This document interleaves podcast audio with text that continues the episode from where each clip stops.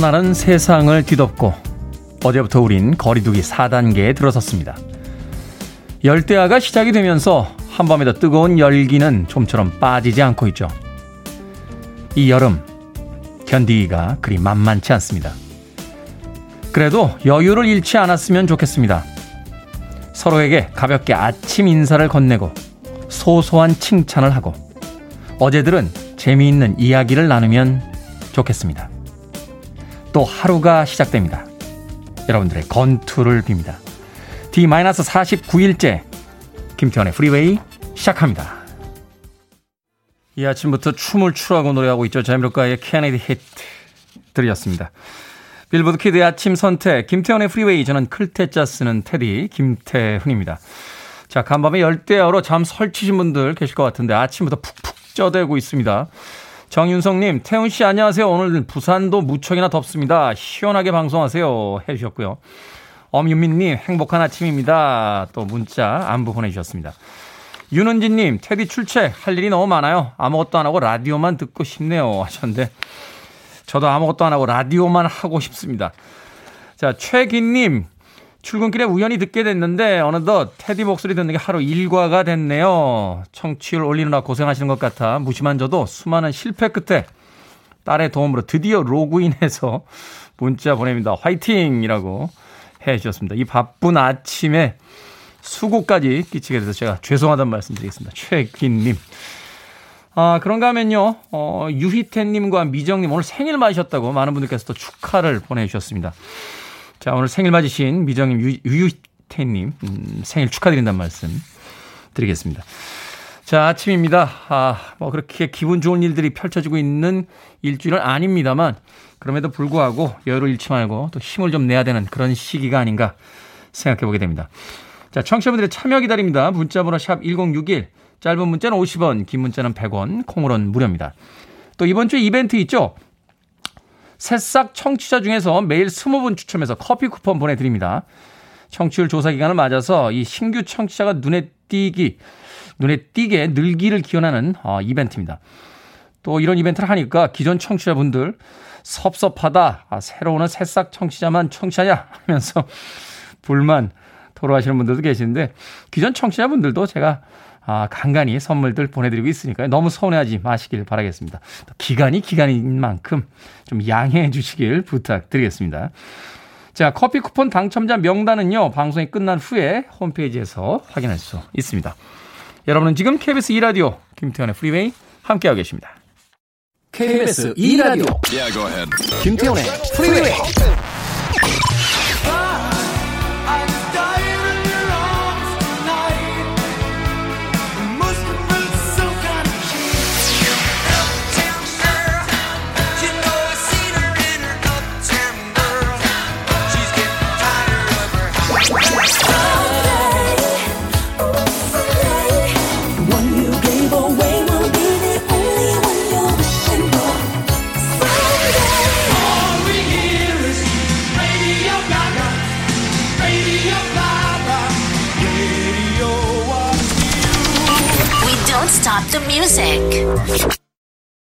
마음이 조금 가벼워지는 그런 리듬감이었죠. 샬라마의 The Second Time Around 들이었습니다.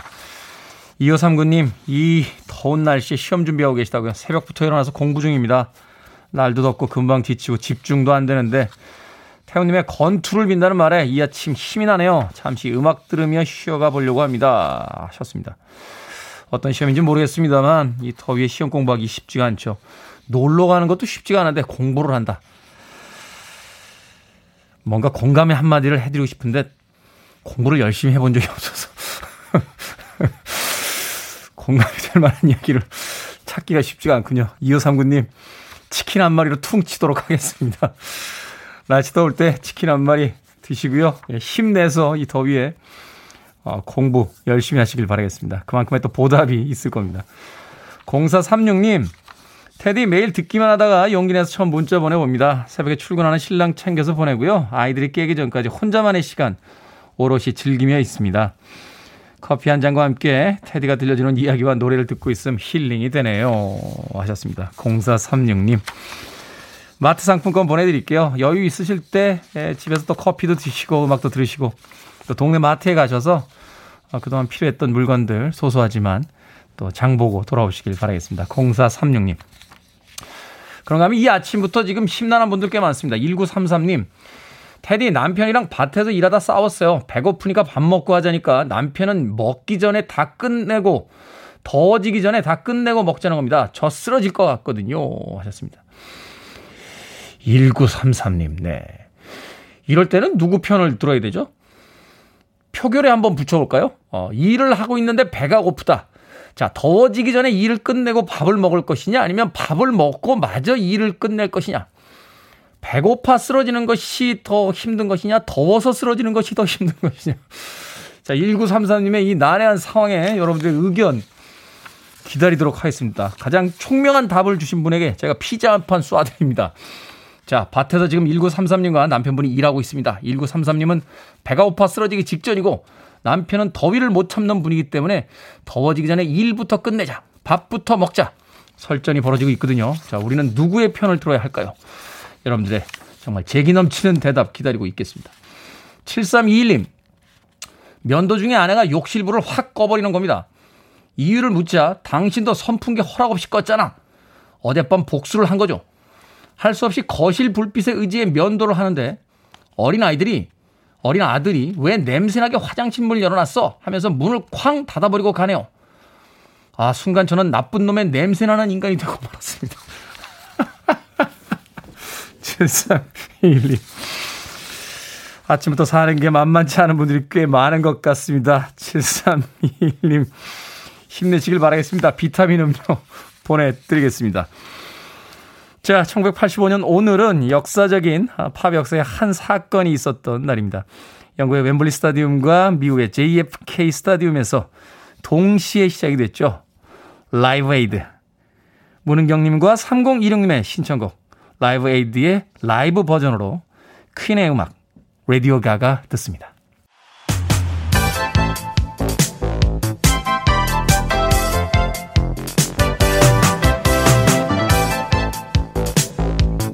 이 시간 뉴스를 깔끔하게 정리해드립니다. 뉴스 브리핑 김원식 시사평론가와 함께합니다. 안녕하세요.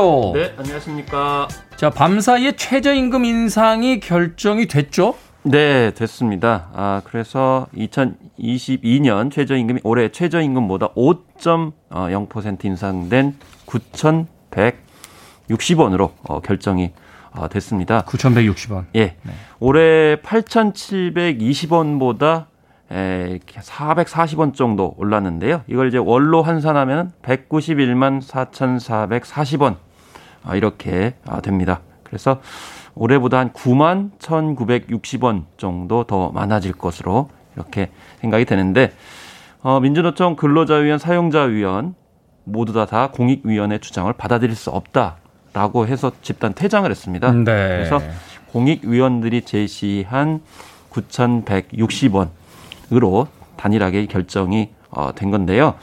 그래서 전반적으로 이 최저임금 의결이 확정되면서 이 문재인 정부의 평균 최저임금 인상률은 7.2%를 이제 기록하게 되는데 음. 이게 이제 박근혜 정부 시절보다 좀 낮아지는 거 아니냐.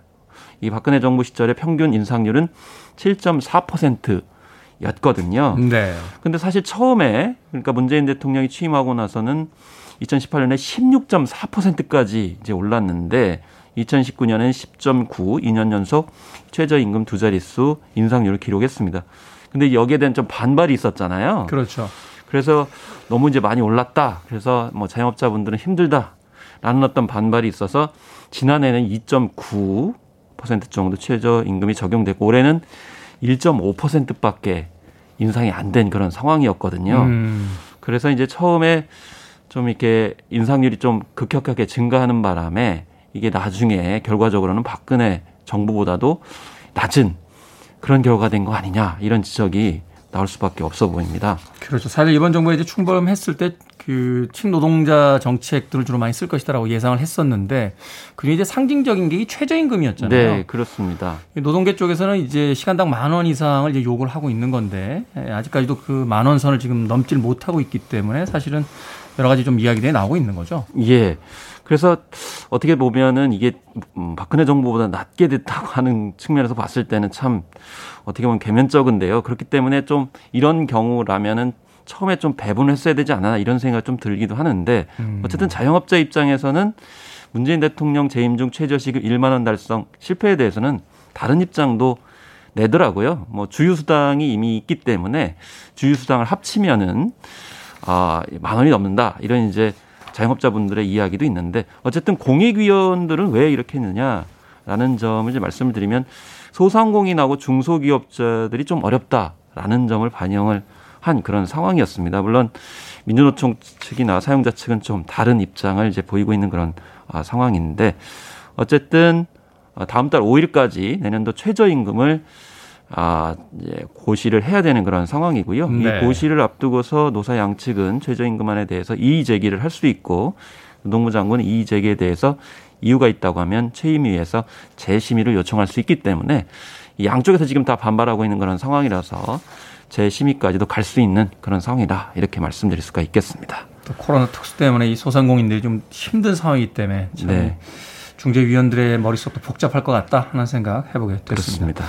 자, 세계문화유산으로 등재된 군함도 우리에게는 한국인의 강제 노역으로 악명이 높은데요. 관련해서 유네스코 세계유산위원회가 유감 표시했습니다. 이거 굉장히 이례적인 그렇습니다. 거죠? 굉장히 이례적이고요. 올림픽을 앞두고 있기 때문에 일본이 참여를 구기게 됐다라고 볼 수가 있겠습니다. 아무래도 네. 도쿄올림픽 때문에 주목을 받고 있는 상황 속에서 특히 뭐 스포츠와 또 문화는 떼를 내야 뗄 수 없는 그런 측면이죠. 그래서 유네스코가 16일부터 화성으로 열리는 제44차 세계 유산위원회를 앞두고 일본 근대 산업 시설 결정 문안을 공개했습니다. 네. 예.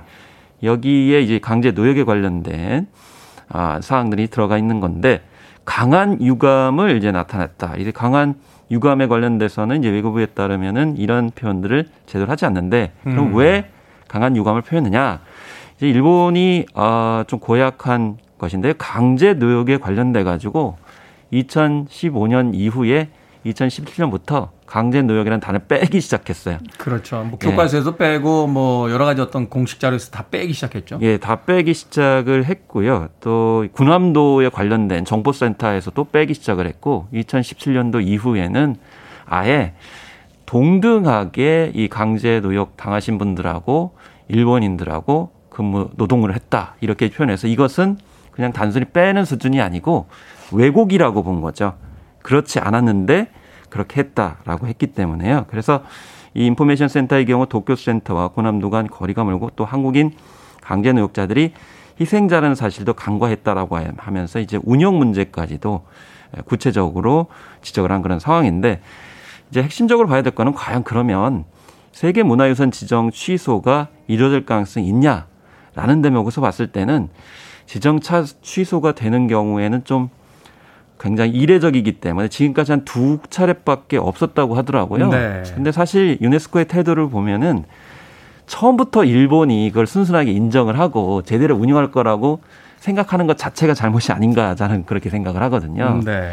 그렇기 때문에 유네스코도 이제 과거를 좀 인정 어 잘못을 인정하고 좀 바로잡아야 되지 않을까라고 하는 같은 입장이 된 거 아닌가 그런 생각이 듭니다. 자신들의 어떤 권위에도 관련된 문제잖아요. 예. 어떤 강제 사항까지는 아니더라도 어, 수정 또는 시정 요구를 했는데 그게 받아들여지지 않으면 네. 자신들의 어떤 권위에도 타격을 입는 타격이 거니까 때문에요. 거기에 대해서는 좀 신경을 써서 이 사안은 좀 쳐다봐야 되지 않을까 하는 네. 생각이 향후에는 저는 취소해야 된다고 보고요. 유네스코도 네. 이미 잘못된 결정을 내렸기 때문에 바로 잡아야 된다고 보겠습니다. 네. 자, 9월에 치러질 대학 수학 능력 시험 모의 평가 이 9월 모평의 졸업생 응시자 수가 지난해에 비해서 3만 명이 늘었다고요? 아니 사람이 줄고 있다라고 하는데 수험생이 왜 갑자기 늡니까? 네, 사실 이거는 언론 보도 내용을 좀 약간 좀 더 구체적으로 봐야 되는데 이 재수생 응시율은요 작년보다도 6만 명이 줄었어요. 전체적으로, 네. 지난 모평을 기준으로 했을 때. 네. 근데 이번 9월에는 3만 명이 오히려 늘어났어요. 그러니까 단순히 언론 보도처럼 3만 명이 늘어난 게 아니라 줄어든 것까지 비교해 보면 엄청나게 더 많이 늘어난 겁니다. 아, 그러네요. 예. 오. 그런데 이제 이렇게 된 이유는 아무래도 이제 이 모의 평가를 보는 분들한테 백신 접종 기회를 똑같이 준다라고 해서 이게 많이 몰린 거 아니냐 이렇게 얘기를 하고 있는데 아 그러니까 고3 수험생이나 뭐 재수생 3생이 아닌데 네. 백신을 맞을 수 있다고 하니까 그냥 신청해 놓고 나 시험 네. 볼게. 네. 아. 그래서 이제 결실이 높아질 것 같다라는 생각인데 이게 이제 피해 상황이 뭐냐면은 시험을 보려고 하는 분들이 못 보는 그런 상황이 됐고요. 아니면 자기가 원하는 공간을 이제 지원을 못 하게 된 그런 상황이 됐습니다. 어찌됐건 지원자들에 대해서 다 네. 이거 배정해야 되잖아요. 예. 그것도 행정력도 들어가야 되고. 그렇습니다. 그리고 또 하나 피해가 뭐냐면 이게 점수가 왜곡될 수가 있는 거예요. 왜냐하면 자기가 보려고 했던 아, 분들이 보지 못하게 되면은 그분들의 이제 정말 그분들 열심히 준비했을 수 있잖아요. 그럼 모의 평가라는 게 상대적으로 그 평가 기준인데 네. 이게 흔들려 버리게 되는 거죠. 그러네요. 아 그래서 이제 정부에서는 온라인으로 응시를 할 수 있도록 허용하기로 했다라고 했고요. 다만 참조해야 될 게 온라인 시험은 실제 채점 결과에는 반영되지 않기 때문에 왜곡을 막을 수 있다 이렇게 얘기하고 있는데 어쨌든 이 9월 모평 시청자를 대상으로 하는 백신 접종은 8월에 이루어질 예정이어서 40대 이하, 18세에서 49세 백신 접종 시기 8월과 큰 차이가 없기 때문에 네. 이 점을 참조하셔가지고 예, 이렇게 응실 여부를 결정하시는 것 필요해 보입니다. 앞서 제가 잠깐 사연도 소개해드렸는데요. 이 무더위 속에서 공부하는 수험생들이 있습니다. 맞습니다. 백신 맞겠다는 꽁수로 수험생들 힘들게 하지 마시길 바라겠습니다. 네. 자, 오늘의 시사 엉뚱 퀴즈 어떤 문제입니까? 네, 9월에 모 평가에 허수 지원자들이 많다는 소식 전해드렸는데요. 이 모평은 모의평가, 단평은 단원평가, 학평은 학력평가, 또 가평은 예, 경기도의 지역 이름입니다. 여기서 시사 엉뚱 퀴즈 나가는데요. 가평에 위치한 인공호수로 양쪽에 산이 있어서 경관이 좋고 풍부한 어종으로 낚시꾼들에게 인기가 많은 이 호수, 이 호수는 어디일까요? 수상 스포츠로도 유명하죠. 1번 청평호, 2번 전화번호, 3번 무야호, 4번 MM호호 중에 맞춰주시면 되겠습니다. 정답 아시는 분들은 지금 보내주시면 됩니다. 재미는 오답 포함해서 총 10분에게 불고기 버거 세트 보내드립니다. 모평은 모의평가고요. 가평은 연기, 경기도에 위치한 지역 이름입니다. 가평에 있는 호수로 경관이 좋고 어종도 풍부하고 수상 스포츠로도 인기가 많은 인공 호수는 어디일까요? 1번 청평호, 2번 전화번호, 3번 무야호, 4번 애매모호 되겠습니다. 문자번호 샵 1061, 짧은 문자 50원, 긴 문자 100원, 콩으로는 무료입니다. 뉴스브리핑 김원식 시사평론가와 함께했습니다. 고맙습니다. 네, 감사합니다. 로저 무어가 제임스 본드였던 시절이었죠. 007 영화의 주제곡이었습니다. 듀란 듀란, A View to a Kill.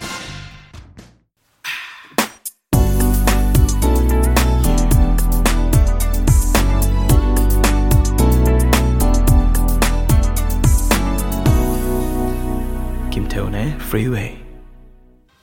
로라 브라니건의 The Lucky One 들으셨습니다. 등장했을 때 우리나라의 그 정수라 씨하고 이미지가 비슷해서 예. 정수라 씨를 한국의 로라 브라니건이라고 불렀던 기억이 납니다. 로라 브라니건의 The Lucky One 들으셨습니다. 자, 오늘의 시사 엉뚱 퀴즈. 경기도 가평에 있는 인공호수는 무엇일까요? 정답은 1번 청평호였습니다. 남이사님, 1번 청평호입니다. 아들이 수상스키 강사예요. 하셨는데, 아, 그래요? 그러고 보니까 오늘 한강에 제가 놓친 건가요? 어, 늘 등장하시던 또 수상스키가 안 보이니까, 안 보이죠? 현재? 예. 수상스키 사장님, 네, 별일 없으신 거죠? 예, 오늘도 어디선가 또 달리고 계실 것 같은데. 수상스키 강사였다고 남이사님께서 정답 1번 청평호 맞춰주셨고요. 9432님께서도 1번 청평호입니다. 어릴 적에 할아버지에 따라서 동네 강에 낚시 많이 다녔습니다. 하셨고요. 4875님은 김학범호. 이번 올림픽 어느 대회보다 기대가 큽니다. 부디 확진자, 부상자 없이 금이 환영하길 바라봅니다. 하시면서 올림픽 축구 국가대표팀 예, 선전을 응원을 해 주셨습니다. 8617님, 청평호입니다. 대학 시절에 가평으로 MT 갔던 기억이 나네요. 거기서 술 게임 하다가 남자 동기랑 썸을 타고 캠퍼스 커플까지 했더랬죠. 후회됩니다.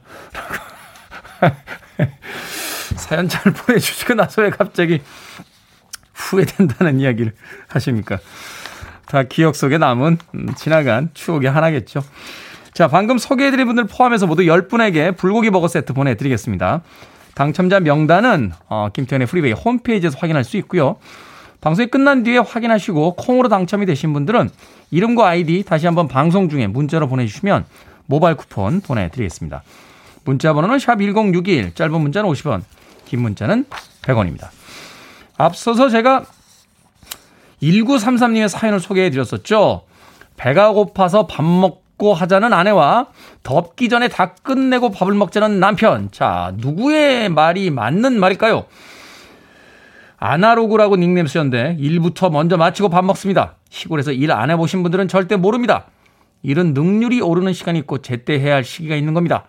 더우면 목숨을 내놓고 해야 할 일, 시원할 때 빨리 마치고 쉬는 게 맞습니다. 배고파서는 죽지 않습니다. 더우면 목숨이 위태롭죠. 아, 그 정도입니까? 아나로그님?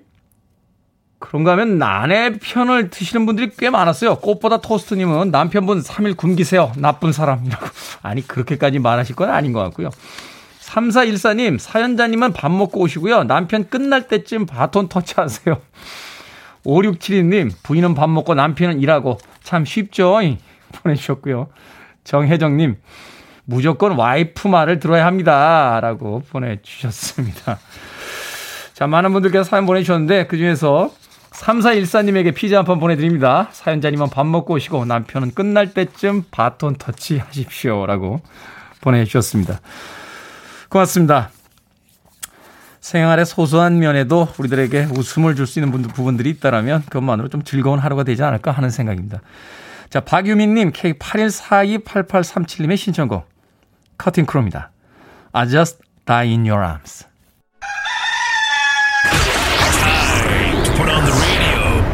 김태훈의 프리웨이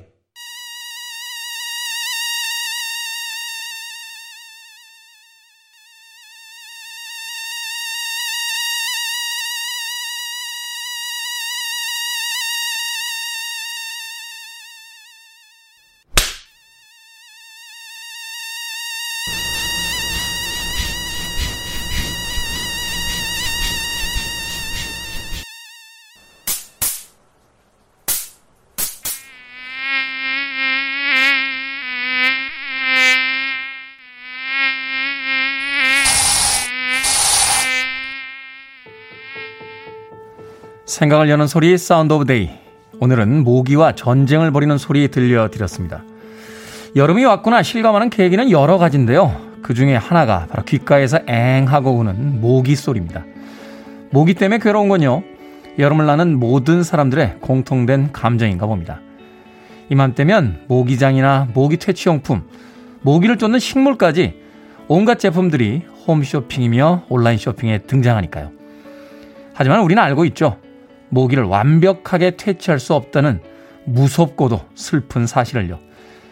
쥐라기 시대부터 존재했다는 모기의 강한 생명력과 번식력.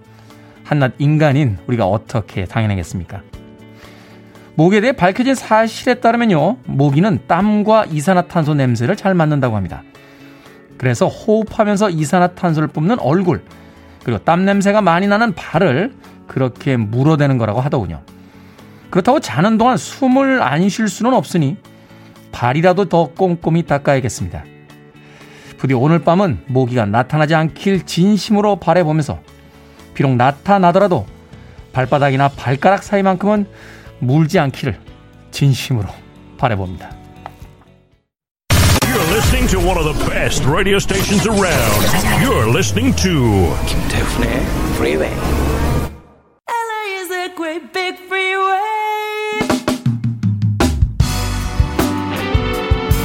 빌보드 키드의 아침 선택 KBS 2라디오 김태훈의 프리웨이 함께하고 계십니다. 잔나빈님께서요 델포닉스의 곡으로 신청을 하셨는데 오늘은 여름 느낌이 좀 더 느껴지는 Out Sister La La means I love you로 신청곡 보내드립니다. 잠시 후 2부에서 뵙겠습니다.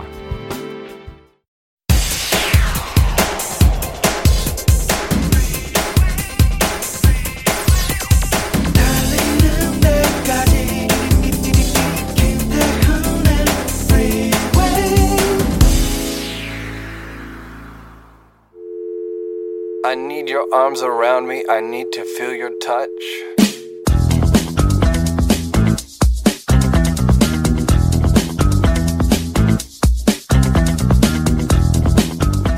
요즘 아이들이 배우는 과학과 생물 용어 표기법. 요오드는 아이오딘으로, 아밀라제는 아밀레이스로, 게르마늄은 저마늄으로, 부타는 부테인으로, 메타는 메테인으로, 척추는 등뼈로, 신장은 콩파트로, 12지장은 샘 창자로,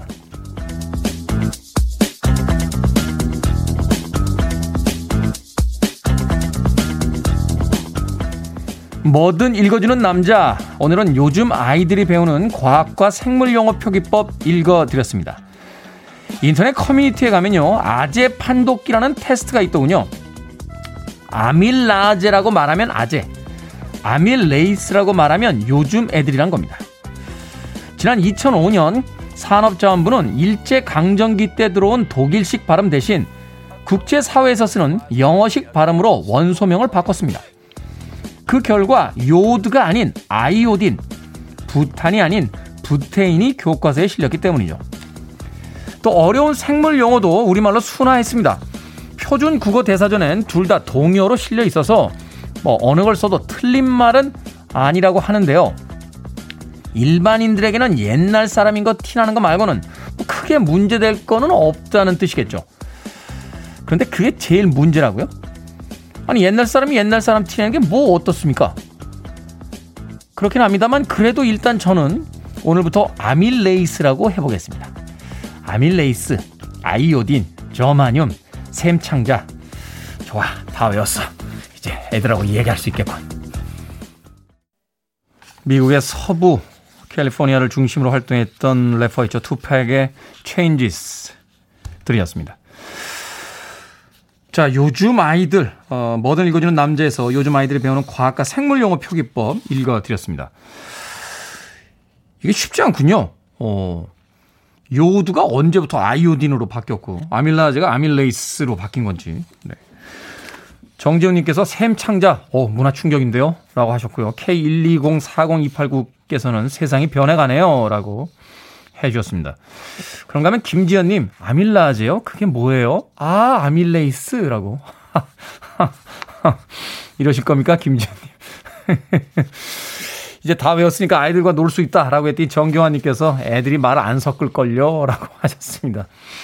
저도 뭐 별로 관심 없습니다. 말만 그렇게 하는 거지. 저는 제 또래 사람들이 좋습니다. 자, 뭐든 읽어주는 남자에선요, 여러분 주변에 의미 있는 문구라면 뭐든지 읽어드립니다. 포털 사이트에 김태훈의 프리웨이 검색하고 들어오셔서 게시판 사용하시면 됩니다. 말머리 뭐든 달아서 문자라도 참여 가능합니다. 문자 번호는 샵 1061. 짧은 문자는 50원, 긴 문자는 100원, 콩은 무료입니다. 채택되신 분들에게는 촉촉한 카스테라와 아메리카노 두 잔 모바일 쿠폰 보내드리겠습니다. 그리고 마지막 청취율 조사 기간을 맞아서 쫄깃한 심정을 담아 커피 쿠폰 준비했습니다. 매일매일 새싹 청취자 20분 추첨할 텐데요. 주변에 라디오 안 들으시는 분들 또 라디오 유목민들 계시면 꼭 추천 부탁드리도록 하겠습니다. 듣고 계시지만 참여하지 않았던 분들도 사연 보내주시면 저희들이 새싹 청취자로 예, 인정해드리도록 하겠습니다. 마지막 청취율 조사 힘을 좀 모아 주십시오. I want it, I need it, I'm desperate for it. Okay, let's do it. 김태훈의 Freeway. 영화 그리스에 수록됐던 곡이었죠. 존 트라볼타와 올리비아 뉴튼 존이 함께했던 Summer Nights 추적 60인분 그리고 6291님의 신청곡이었고요. 이어진 곡은 3968님과 1453님께서 신청해 주신 빌리 조엘의 Uptown Girl이었습니다. 빌리 조엘은 이 뮤직비디오에서 만난 크리스티 브링클이라고 하는 당대 최고의 슈퍼모델하고 예, 결혼까지 했었죠. 롤링스톤즈인가요? 그 한 잡지와의 인터뷰에서 베토벤은 얼마나 불행했는가 뮤직비디오가 없었으니 하는 아주 유명한 이야기를 남기기도 했습니다. 존 트라볼타와 올리비아 뉴튼 존의 Summer Nights 그리고 빌리 조엘의 Uptown Girl까지 두 곡의 음악 이어서 보내드렸습니다. 6702님께서 잘생긴 태훈님 수상스키 타는 분 누구신지 아셨나요? 하셨는데 지난주에 안 들으셨군요. 드디어 알게 됐습니다. 네. 5956님께서, 어, 저희에게 알려주셨습니다. 직접 본인도 궁금하셨다고 그 수상스키 센터에 가셔서 도대체 누가 타는 거냐라고 생방 중에 연결을 어, 시켜주셨었는데 타시는 분은 그때그때 바뀐다고 합니다. 출근길에 이렇게 수상스키 매니아들이 와서 타시는데 사장님은 계속 한 분이시래요. 수상스키 압구정 쪽에서 강습하고 계신데 예, 김태훈의 프리웨이 팬이라고 청취자라고 하고 가시면 좀 할인해 주시지 않을까 하는 생각 해봅니다. 궁금하셨군요. 6202님. 김예식님, 간호사로 일하고 있습니다. 사람을 볼 때 저는 항상 팔을 보게 돼요. 혈관을 살피게 되죠. 이 사람은 혈관이 좋아 바늘이 잘 들어가겠군. 아, 이 사람은 혈관이 좋지 않아서 바늘이 잘 안 들어가겠어. 이렇게 팔만 보게 되는 직업병이 생겼습니다. 하셨습니다. 김예식님. 그런 경우 있죠. 어, 당구 처음 시작하면 왜 사람들 머리 다 당공으로 보이잖아요. 그만큼 자신의 직업에 충실하고 계시다 하고 생각해 보면 되겠습니다. 저는 혈관이 굉장히 크고 이렇게 볼록하게 튀어나와 있어서요. 간호사분들이 그렇게 좋아하셨어요. 어머, 이 혈관에는 한 대 더 놔드리고 싶네요. 막 이러시면서. 근데 의사분들 이야기 들으시니까 오히려 너무 이렇게 빵빵하게 나와도 주사 놓기 쉽지 않대요. 이게 뭐 바늘을 튕겨낸다고 하던 것 같던데. 어찌됐건, 네. 간호사분들도 애환이 많으시죠. 혈관이 잘 보이지 않아서 찾기가 힘든데 또 그 주사를 맞는 사람 입장에서는 한 번에 이렇게 링거 안 놔주시고 막 두세 번 걸리고 이러면 짜증납니다.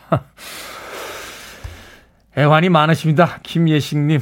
오죽하면은 사람들이 혈관만 보고 다니시는 그런 직업병이 생기셨겠습니까? 오늘 하루도, 어, 몸 아프신 분들 위해서 주사 잘 놔주시길 바라겠습니다. 8509님, 오늘 연차인지라 일찍 깬 얘기를, 어, 일찍 깬 아기를 유모차 산책시켜주고 재운 후에 혼자 다시 나와 편의점에 왔습니다. 찜찜하게 더운데 편의점 안은 시원하고 해서 맥주 한 캔 사서 테이블에 앉았죠. 보통 편의점은 최신 노래를 트는데 사장님이 센스가 있으신지 프리웨이를 틀어놓으셨습니다. 완전 특이하다 생각을 하다가 출근 시간이라 사람도 많이 들어오고 분주한 모습을 보니 바로 그게 생각나서 저질러 봤습니다. 예전부터 꼭 해보고 싶었던 건데 용기가 안 나다가 술 기운을 조금 빌려 해보았죠. 그건 바로 다들 바쁘구만 이었습니다. 여고생들 낄낄거리고 몇몇은 힐끔 보고 나머지는 신경 안 쓰는 듯 했는데 사장님만 크게 웃으시네요. 아무튼 창피하긴 했지만 속이 시원합니다. 한 캔은 사서 집에 가서 먹어야겠어요. 아직 편의점에서 못 나오고 있습니다. 하셨습니다. 김태현의 프리웨이 들으시는 분들만 아는 일종의 접속 어, 용어죠. 예, 접선 용어. 바쁘구만 다들. 8호09님에게 예, 편의점 상품권 보내드립니다. 아직 편의점에 계시면 상품권 가지고 어, 맥주 몇 캔 더 사서 집으로 돌아가시죠. 오늘처럼 한가로운 날, 여유로운 날, 뭐 어떻습니까? 남들 바쁠 때 또 한 잔 해보는 거죠. 남들 한가할 때 우린 충분히 또 바빠 봤으니까요. 자, 6834님의 신청곡으로 합니다. 머라이어 캐리, Someday.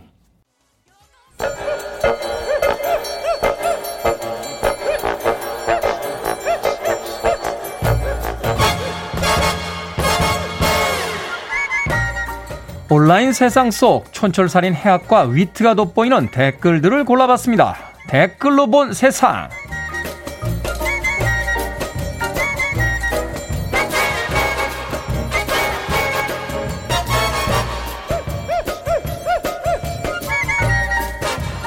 첫 번째 댓글로 본 세상. 미국 텍사스주에 사는 한 청년이요. 폭풍이 치는 날씨에 골프 연습장을 찾았습니다.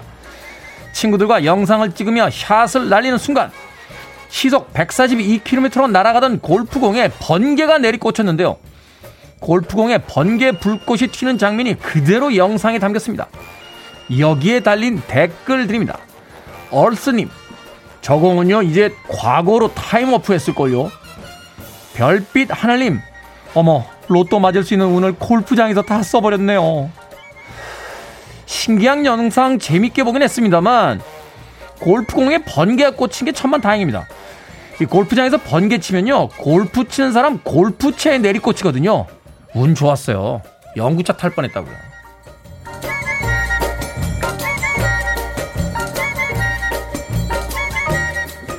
두 번째 댓글로 본 세상. 영국의 억만장자 리처드 브랜슨이 자신이 만든 우주선을 이용해서 첫 민간 우주 관광 비행에 성공했습니다. 이번 비행에는 총 6명이 탑승했는데요. 나사가 우주 비행으로 인정하는 고도인 80km를 넘어 89km 상공에 도달한 뒤 3, 4분간 미세 중력을 즐겼다는군요. 리처드 브랜슨 회장은 어릴 때부터 이 순간을 꿈꿔왔다며 모든 것이 마법 같았다라고 말했습니다. 여기에 달린 댓글들입니다. 도날드님, 아니 이 양반 몇십 년 전부터 우주선 만지작거리더니 기어이 성공했네요. 알파케이님, 인생 재밌게 사는 분이세요. 어, 정말 부러워요. 모험을 항상 사업으로 완성시키는 영국의 리차드 브랜슨 회장. 이전부터 이미 유명했죠. 뭐 열기구 타고 세계 일주도 하고 버진 에어라인이라는 항공 사업도 성공시킨 분입니다. 우리가 여기까지 왔다면 젊은이들은 어디까지 갈 수 있을지 궁금합니다. 뭐 이런 멋진 말도 남기셨던 분인데 그나저나 지구 평평설 주장하셨던 분들 이 기회에 우주선 타고 직접 한번 확인해 보시는 건 어떨까요? 비싸다고 안 타시겠죠?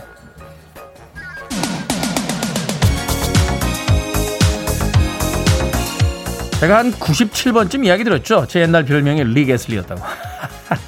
믿거나 말거나. 내보거나 give you up.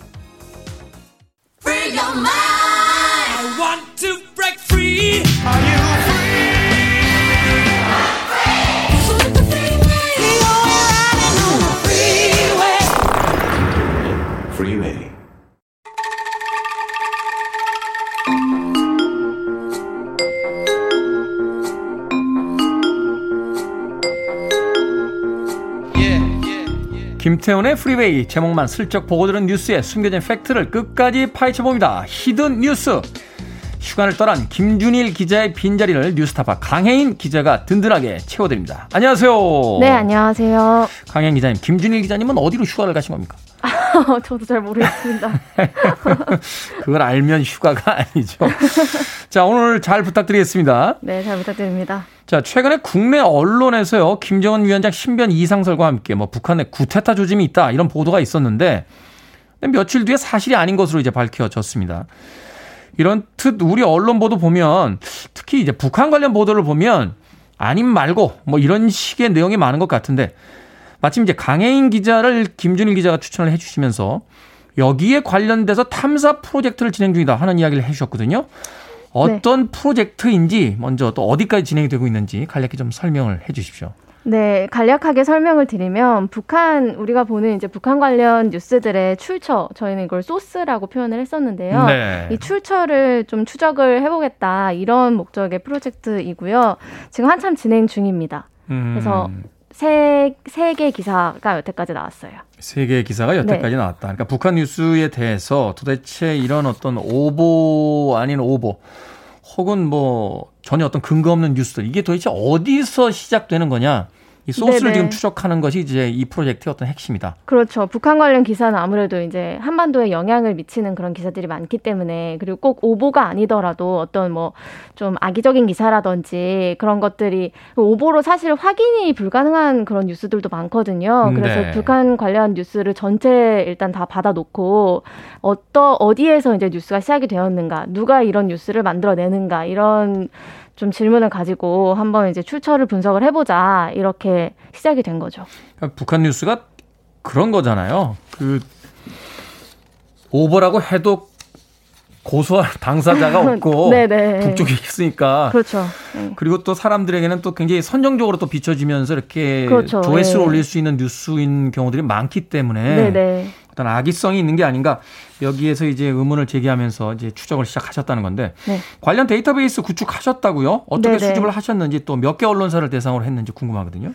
그 일단 저희가 이 프로젝트를 2000 그러니까 올해 3월부터 시작을 했거든요. 그래서 네. 그때 기준으로 최근 1년치를 한번 보자. 이렇게 해서 2020년 4월부터 2021년 3월 이렇게 해서 이제 12달치를 대상 기간으로 했고요. 네. 언론사는 아마 이제 다 국내에서 국내 매체라면 다 아실 만한 그 10개 신문사, 그다음에 지상파 3사, 그다음에 종편 4사, 그다음에 통신사 3사, 그다음에 보도 전문 채널 2개사 이렇게 해서 최종 22개 언론사를 대상으로 분석을 했습니다. 뭐 대한민국에서 영향력 있는 언론사는 이제 다 들어갔다 이렇게 볼 수 있을 것 같은데. 네. 네. 분석한 기사의 양이 어느 정도나 돼요? 일단은 이렇게 해서 이제 기사 스크랩하는 프로그램에서 북한이라고 키워드를 입력을 해서 이때 기간을 놓고 기사를 싹 긁어왔더니 8만 몇천 건이 나오더라고요. 8만 건. 북한이라는 네네. 이제 단어가 들어가 있는 그 기사가. 네네. 네. 그래서 이게 처음에 이렇게 많을 줄 몰랐는데, 그러니까 한 달에 한 5, 6천 건씩은 계속 평균적으로 기사가 생산이 되는 거예요. 한 달에 5, 6천 건씩. 네네. 네. 그래서 이건 뭐 저희가 분석, 그러니까 일단 양이 너무 많아서 일단 계속 필터링 하는 작업을 거쳐서 최종 분석 대상 그 기사는 2만 건 정도로 출연했습니다. 이야, 이건 뭐 2만 건도 결국 적은 숫자는 아닌 것 같은데. 네, 적지 자, 않죠. 네. 8만에서 2만 건으로. 그러니까 어떤 그 기준을 가지고 출연한 겁니까? 그러니까 기사를 그러니까 이게 약간 기사를 저희도 보니까 예를 들면은 그러니까 북한이라는 기사가 기사 본문 혹은 제목에 들어간 그러니까 북한이라는 단어가 들어간 기사를 다 긁어오다 보니까 네. 예를 들면 부동산 기사 같은 거 있어요. 그러니까 부동산요? 부, 네네. 그러니까 북한 강이 잘 보이는 그 입지에 있다 이런 아, 그, 아, 그 그렇죠. 아파트가 그렇게 되. 아 북한 산도 있군요. 그렇죠. 북한 산이 잘 조망되는 곳에 이런 뭐 아파트가 있다 좋다 뭐 이런 식의 기사들은 이제 저희가 한반도에 이렇게 영향을 미치는 저희가 이렇게 알고자 하는 그런 기사가 아니기 때문에 네. 제외를 했고 또 예를 들면 뭐 날씨 기사 같은 거뭐 태풍이 뭐 이렇게 와가지고 올라간다. 북한 쪽으로 이제 빠져 나간다 뭐 이런 식의 것들도 많고 그래서 그런 것들은 이제 다 제외를 했고요. 또 예를 들면 이제 그게 사실 1차 필터링이 필터링이었고 두 번째 같은 경우는 정치인들이 뭐 아시겠지만 뭐 예를 들면 뭐 뭐 야권에서 북한이냐? 어 뭐, 그죠 뭐, 여기 북한이냐? 예, 네, 어. 그런 그런 식으로 정말 단순하게 언급한 기사들이 있기 때문에 그런 것도 2차 필터링 작업에서 거쳐냈고요. 음 그런 기사들을 이제 다 걸러내고 나니까 네. 실질적으로 북한의 어떤 상황에 대해서 이제 분석하거나 보도한 기사의 양이 한 2만여 건 정도가 됐다. 네, 네 맞습니다. 이것도 뭐 결국 적지 않은 그럼, 네. 그 기사의 양인 것 같은데. 자 그렇다면 어 이러한 어떤 기사들 중에서 북한 관련 굵직한 오보들 어떤 게 있었습니까? 예전에 생각해 보면 김일성 사망설 뭐 이런 거 네. 굉장히 많이 나왔었고 어. 그런 기억 죄송합니다. 또 이 아재를 인증한 김일성 모르는 젊은 세대도 있을 것 같은데 네. 어찌됐건 북한 관련 오버들 어떤 게 있었습니까? 아니, 말씀하신 듯이 그 굉장히 이제 세계적인 한국의 언론의 어떤 어 뭐라고 할까 역사적인 오보였거든요. 1986년에 네. 김일성 주석이 어 총격 그 피격을 당했다 음, 네. 이런 내용이 있었고 2004년에는 김정일 위원장도 한번 이제 사망설이 확 돌았었고요. 그렇죠. 2013년 같은 경우는 뭐 그 현송월 씨가 총살을 당했다라는 음. 보도가 있었고 그 이후에는 김경희 씨라고 김정은 위원장의 고모 를 김정은 위원장이 독살했다. 암살했다 이런 보도가 있었고 근데 뭐 지금 말씀드린 사람들은 현성월 씨나 김경희 씨 같은 사람들은 이제 몇 년 후에 다시 이제 살아있는 모습이 보도가 됐었고요. 그렇죠. 2020년에 작년에 다들 아시겠지만 김정은 위원장의 위중설 사망설이 한번 이제 확 돌았던 일이 있습니다. 그때 소위 이제 북한 전문가라는 분들이 막 나와가지고 막 자기들이 심층 분석한다고 막 했는데. 예. 그렇죠. 전혀 전혀 근거가 없었죠 그때. 그럼 오버가 네. 나오면 일단은 여러 사람들이 이렇게 달려 들어가지고 이제 말을 더 하면서 그런 내용들이 잘못된 내용이 확대되고 또 재생산되고 하니까 음. 그런 것들이 또, 네. 문제죠. 음, 문제가 있었죠. 네. 자, 바로 지금 이야기해 주신 김정은 건강 이상설 작년에 한참 화제였는데 거의 매일 뭐 하루 종일 보도했던 그런 채널들도 있습니다. 네. 총몇 건이 보도가 됐고요. 또 출처는 어디로 또 분석이 됐는지 궁금한데. 네, 일단 이거 같은 경우는 4월, 그러니까 작년에 4월 21일부터 5월 2일에 다시 이제 김정은 위원장이 노동신문에 그 살아 있는 모습이 이제 보도가 되면서 그러니까 네. 12일 정도 이제 그 잘못된 정보가 계속 돌았던 기간이 있었어요. 그래서 그 기간 동안에 관련된 기사를 저희가 다 추렸 고 그게 1348건 정도가 나왔었는데 네. 또 그런 기사들 보면은 뭐 그러니까 김정은 위원장이 사망한 것 같다 라고 이제 좀 단정적으로 쓰거나 아니면은 사망했을 수도 있고 아닐 수도 있어 이런 식으로 쓰는 기사가 또 있거든요. 그거는 내일 비가 올 수도 비가 안 올 수도 있어라는 예보와 거의 비슷한 거 아닙니까? 그렇긴 한데 그래도 저희는 이제 보면서 그래도 아닐 수도 있는 가능성을 조금 열어둔 기사 같은 경우는 좀 이제 한번 제외를 하고 정말 사망을 했다고 거의 뭐 기정사실화해서 기사를 생산하는 경우만 다시 걸러냈었거든요. 네. 그게 그 이제 출처가 있을 거 아니에요. 출처가. 그, 아, 그, 그 출처는 네. 그때 당시 이제 데일리 NK라는 데서 처음에 이제 김정은 위원장이 심혈관 수술을 받아서 좀 중태에 빠졌다 이런 보도를 했었고 그 다음에 이제 CNN이 CNN이 계속 속보를 때리면서 김정은 위원장이 중태에 빠졌다. 이거를 음. 뭐 미국 그 정보 당국에서 이제 좀 뭐 모니터링 하고 있다 이렇게 보도를 하면서 그게 확 한 번에 한국에 이제 크게 확산이 됐던 거죠. 결국 뭐 CNN도 오보를 낸 셈이 된 거고. 그렇죠. 네. 어, 거기에 대한 부분들은 말하자면 이제 그 저희끼리 double check라고 하는데 이중으로 체크를 하지 않고 한쪽에서 이제 보도한 것만 그냥 옮기다 보니까 네. 계속해서 오보가 이렇게 릴레이로 이어지게 되는 이런 이제 상황이 벌어지게 되는 거예요. 네, 맞습니다. 네. 그렇군요. 네. 정확하게 아, 짚어주셨네요. 네. 감사합니다. 네, 김준일 기자는 한 번도 정확하다고 짚어주진 않으셨어요. 아. 음악 한곡 듣고 와서 계속해서 뉴스 이야기 나눠보도록 하겠습니다. 트랜스비전 뱀프의 Baby I Don't Care. 세상이 그러거나 말거나 신경 안 쓰는 건 젊은이들의 특권일 수 있겠습니다만 미디어는 그래서는 안 되겠죠. 트랜스비전 뱀프의 Baby I Don't Care 들으셨습니다. 빌보드 키드의 아침 선택 KBS 2라디오 김태현의 프리웨이 오늘 히든 뉴스는 뉴스타파의 강혜인 기자와 함께하고 있습니다. 자, 가장 궁금한 것 앞서서 잠깐 여쭤봤었습니다만 왜 도대체 이 팩트 체크를 하지 않는지 또 외신에서 보도를 하면 네. 분명히 요즘 같은 이제 디지털 인터넷 시대에는 그 기사라든지 뉴스를 체크해 볼 수 있는 여러 가지 방법들이 있잖아요. 근데 해외에서 그냥 뉴스에서 다루면 그냥 그대로 얹어서 네. 그대로 가지고 와서 국내에다 다시 그냥 보도를 해버리거든요. 네. 왜 이런 일들이 자꾸 벌어지는 겁니까? 일단은 이제 북한 관련 이제 정보가 확인이 조금 어렵다. 국내 매체들이 확인하기 굉장히 어렵다. 어렵고 시간이 많이 걸린다는 게 하나 있을 거고요. 네. 그러는 과정에서 예를 들어서 뭐 CNN 같은 뭐 우리나라 국내 매체가 굉장히 신뢰를 하는 외신, 뭐 워싱턴 포스트라든지 이런 외신에서 뭐 좀 센 보도를 하잖아요. 뭐 김정은이 뭐 중태에 빠졌다 이런 보도를 하면 이제 국내 매체에서는 아 이거 확인은 안 되고 이거 좀 중요한 뉴스 같은데 이거 쓰긴 써야겠고 이러면서 이제 계속 뭐 CNN에 따르면 김정은 위원장이 중태에 빠졌다라는 식으로 꼭 이제 그런 식으로 이제 받아 쓴다고 하는데 받아 쓰는 기사들은 CNN에 따르면 뭐 누구에 따르면 이런 걸 꼭 붙여주거든요. 왜냐면 확인이 안 돼. 혹시나 이게 오보로 밝혀졌을 때 아 우리는 그냥 CNN을 받아 쓴 거야 이렇게 얘기를 할 수 있으니까 그래서 그런 식으로 이제 빠르게 빠르게 계속 기사가 나오는 거죠. 정확도보다 속도를 지금 중시하고 있는 것 같은데. 네.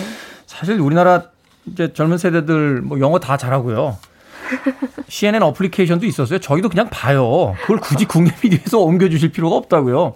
CNN 기사 우리 다 보거든요. 네. 근데 그걸 CNN에 따르면이라고 네. 굳이 그런 기사들을 확인도 안 한 채 꼭 전달을 해야 되는지에 대해서도 의문이 있습니다만 네. 어찌됐건 이렇게 이제 나오게 되는 그 네. 기사들 전체 데이터베이스 이 출처 분석한다라고 하셨는데 네. 어떻게 분석하는지 좀 알려주십시오. 아, 네. 일단 저희가 아까, 아까 말씀드렸듯이 이제 2만 3천 건 정도를 가지고 이제 게, 기사를 이제 이게 어디서 왔는지 이런 걸 분석을 하고 있는데 네. 그 이제 여러 가지 뭐 기사들 보면은 방금 말씀드린 것처럼 미국에서 오는 기사들도 있고 일본 언론이 어떤 걸 보도했을 때 우리나라 언론들이 그거를 받아 쓰는 경우도 있고 네. 또 국내에서 자체적으로 이제 생산이 되는 어떤 그런 정보들이 있어요. 그래서 저희가 이제 국내 나뭐 이제 미국이나 일본 이렇게 국가별로 좀 분석을 해보자 이렇게 해서 좀 진행이 되고 있는 단계고 그 전에 먼저 아시겠지만 익명을 기반으로 하는 그런 정보들이 북한 관련 뉴스에선 굉장히 많이 퍼져나가고 있거든요. 네. 그래서 첫 번째 그 카테고리로 익명 출처인 기사들을 먼저 분석을 해보자 이렇게 해서 여기까지 지금 기사가 나온 상태이고 그래서 김정은 사망살 같은 경우도 원래는 그 데일리 NK나 CNN도 그 익명의 출처를 인용해서 그러니까 익명의 어떤 사람한테 들었는데 김정은 위원장이 위중하다 이런 식으로 보도를 했는데 그걸 한국 언론이 다시 한번 받아 쓰면서 그러니까 CNN에 따르면 익명의 출처에 따르면 또 이런 식으로 해서 기사가 나오는 거였거든요. 네. 그래서 이런 기사들을 이제 저희가 분석을 했고 그러니까 그 익명이라는 게 그러면 그냥 제가 혼자 앉아서 적을 수도 있는 거잖아요. 익명에 뭐 따르면 예. 예, 어제 우주선을 탔던 리차드 브랜슨은 도플갱어로 밝혀져. 이렇게 제가 그냥 쓰면 아, 뭐 그렇죠. 제가 이제 권위가 없어서 제 기사를 받아 적지는 않겠습니다만 뭐 아니면 또 제가 뭐 익명의 그 진행자님을 익명의 KBS 관계자에 따르면 네. 뭐, 뭐 어떤 일이 있었다 뭐 이런 식으로 기사를 뭐 쓰는 경우도 있고 음. 쓸 수도 있겠죠. 근데 뭐 저 언론들이 그 정도는 뭐 그렇진 않지만 아무튼 이제 저희가 이제 익명 출처를 가지고 분석을 했을 했었던 거고 했을 때 김정은 사망설 같은 경우 가장 아까 말씀드렸듯이 가장 다른 가능성을 다 배제하고 이 사람이 그냥 죽었다라고 전제를 해서 이제 생산했던 기사 이런 거는 이제 국내 매체 중에 어느 매체가 가장 많이 이런 기사를 생산해냈을까 했을 때 이제 1위가 MBN 기사였고 네. 네 이런 그 이런 보도들을 계속 해오고 있었습니다. 네. 말하자면 이제 그 확인되지 않은 정보가 어디서 더 많이 유통이 됐느냐를 보게 되면 그렇죠. 거기 뭐 정치적인 어떤 이해득실도 있을 거고 미디어로서의 어떤 또 그 상업성에 대한 어 뭐 요구도 있었을 것 같으니까 네. 그런 것들을 분석을 하는 지금 과정에 있다라고 이야기를 지금 해주시는 거죠. 네네. 네. 그렇군요. 아 제가 봤던 몇 편의 그 미국에서 어, 미디어들을 다루고 있는 영화들을 보면요. 익명의 제보자가 나타납니다. 그 워터게이트 사건의 유명한 제보자였죠. 그 딥스로트라고 하는 그 익명의 제보자가 나타나면 그 사람의 이야기를 그냥 적지 않거든요. 그 제보를 듣고 나서 그 제보에서 힌트를 얻어서 기사를 추적합니다. 정보를 추적해서 거기에 관련된 증거 자료가 나온 뒤에 보도를 내보내는 것이 대부분의 어떤 과거의 미디어의 어떤 특징 같은 것들이었는데 얼마나 편합니까? 누군가 얘기한 바에 따르면 이라고 하는 것이 과연 기사로서 책임감이 있는 기사인지 대해서 한번 좀 더 고민해 보게 됩니다. 자, 앞으로 우리가 북한 관련 기사 접할 때 어떤 점 주의해서 봐야 될까요? 짧게 정리해 주시면. 출처를 출처는 가장 뉴스의 신뢰도와 직결되는 문제이기 때문에. 네, 이게 뭐 어디에 따르면 이렇게 이제 써 있으면은 그 어디가 어디인지 그런 걸 한번 독자들께서 보시고 의심을 가지고 보시고 북한 관련 정보들은 대부분 확인이 안 되는 정보들이 많으니까 어떻게 해서 이런 게 이렇게 나왔지 이런 생각을 하시면서 보시면 좋을 것 같습니다. 뭐 최근에 백신에 관해서도 굉장히 많은 뉴스들 쏟아지는데 어떤 의사에 따르면 이라고 하면 그 의사가 누구인지 어느 연구 결과에 따르면 이라고 하면 그게 과연 신뢰할 만한 연구인지 네, 그렇죠. 출처를 추적해 봐야 된다. 네. 그리고 한 마디만 더 드리자면 저희가 계속 보도를 하고 있기 때문에 저희 뉴스를 또 많이 봐주시면 저희가 잘 알려드리겠습니다. 알겠습니다. 사실은 그 출처를 추적하는 것은 기자분들이 해주셔야 될 몫인데 그걸 우리가 해야 된다는 현실이 조금 답답하기도 합니다. 자, 북한 뉴스 관련 탐사 보도 계속해서 관심 갖고 지켜보도록 하겠습니다. 김태현의 프리웨이 화요일의 히든 뉴스 뉴스타파의 강혜인 기자였습니다. 고맙습니다. 고맙습니다.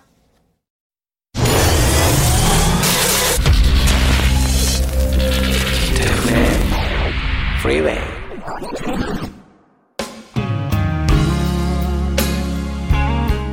KBS 2라디오 김태훈의 프리웨이 D-49일째 방송 이제 끝곡입니다. 3822님의 신청곡 마이클 볼튼 머리가 길었을 때 불렀었죠. When a man loves a woman 오늘 끝곡입니다. 편안한 화요일 되십시오. 저는 내일 아침 7시에 돌아옵니다. 고맙습니다.